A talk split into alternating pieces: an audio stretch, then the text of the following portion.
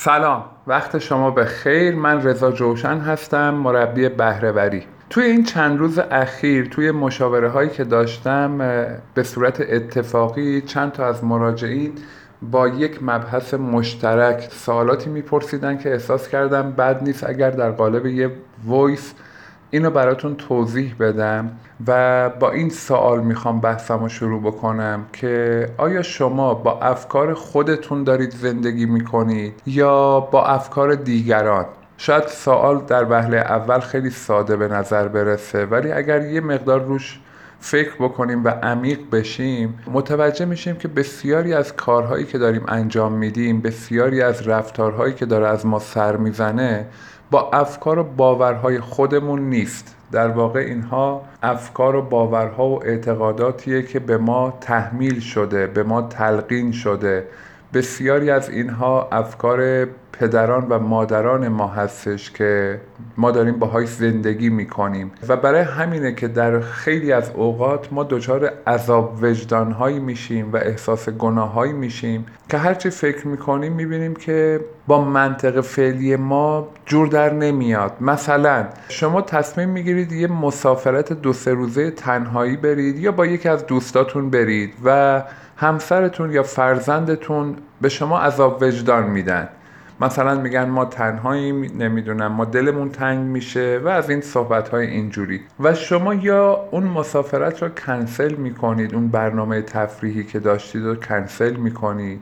یا اگرم برید با عذاب وجدان میرید و لحظه به لحظه به فکر همسر و فرزندتون هستید و خیلی بهتون خوش نمیگذره.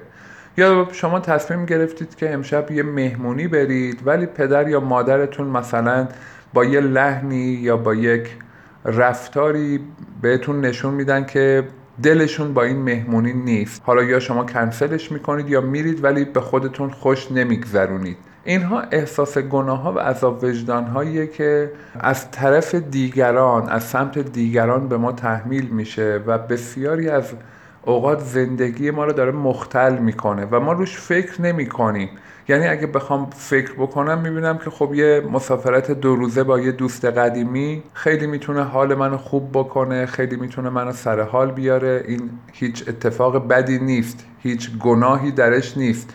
ولی چرا من احساس گناه می‌کنم؟ یا چرا عذاب وجدان می‌کنم یا یه رستوران رفتن یا یه برنامه مخصوصا برنامه های تفریحی که برای خودمون میچینیم اصولا اینجوری یاد گرفتیم و تربیت شدیم که با اینجور برنامه ها ما عذاب وجدان می‌گیریم. منظورم برنامه های سالمیه که در عرف اجتماعمون هست و ما می‌تونیم انجامش بدیم.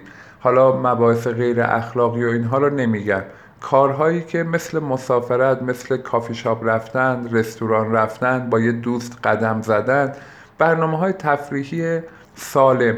ولی ما برای همیناش هم خیلیامون عذاب وجدان می‌گیریم که چرا همسرم نیست چرا پدرم راضی به این کار نیست مثلا یا فرزندم داره ابراز دلتنگی می‌کنه و به بحانه های مختلف ممکنه کنسلش بکنیم من یک راهکار ساده ای را به این دوستان پیشنهاد میدم اصولا و اونم اینه که میگم با خودتون بررسی بکنید. ببینید اگر پدر یا مادرتونم الان بودن اونا هم همین فکر رو می‌کردن. مثلا میگم شما اگر یه خانمی هستید که می‌خواید یه مسافرت دو سه روزه برید و همسرتون به شما عذاب وجدان میده یا رضایت نمیده به این کار آیا شما حالتون بد میشه؟ خب اگر نمی‌دونید که واقعا باید این کار رو انجام بدید یا نه یه تست خیلی ساده ای داره.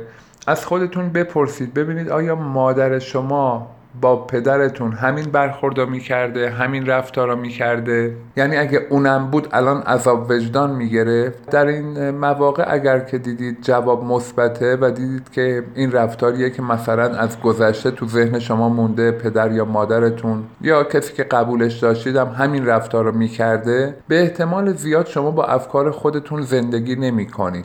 شما با باورهایی که بهتون القا شده دارید زندگی می‌کنید. شما برای زندگی خودتون سبک مشخصی را نچیدید. با تفکرات خودتون با اعتقادات خودتون زندگی نمی کنید و هر آنچه که به شما گفته شده و تو ذهن شما ریخته شده شما دارید با همون روش زندگی می کنید و برای همینه که دچار احساس گناه و عذاب وجدان میشید.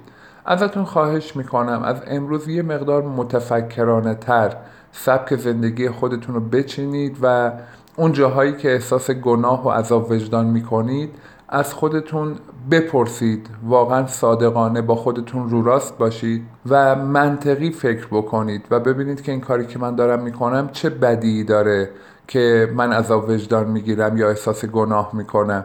اگر که شما پا روی حقوق دیگران نمی‌ذارید اگر که شما دارید تفریات سالمی می‌کنید اگر در عرف اجتماعتون تا حدی هست اون عذاب وجدان واقعا دیگه محلی از اعراب نداره. بهتره که منطقی با تفکرات خودمون امروز زندگی بکنیم و بتونیم اینو تفکیک بکنیم. اون چیزهایی که به ما دیکته شده که شاید در زمان خودش حالا یا لازم بوده یا بنا به آگاهی و تجربیاتی که در اون مقطع پدران و مادران ما داشتن تو تربیت ما اعمال می‌کردن ما با اونا داریم زندگی می‌کنیم. اینو شما باید بررسی بکنید و تصمیم بگیرید. امیدوارم که این وایس براتون مناسب باشه به دردتون بخوره و ذهن شما رو درگیر بکنه و روش فکر بکنید. عذاب وجدان و احساس گناه به شدت به ما استرس و استراب میده. انرژی ما رو می‌گیره تمرکز ما رو کم می‌کنه و نمی‌ذاره که ما ریکاوری بشیم سر حال بیایم انرژیمون رو بازیابی بکنیم و بتونیم زندگیمون رو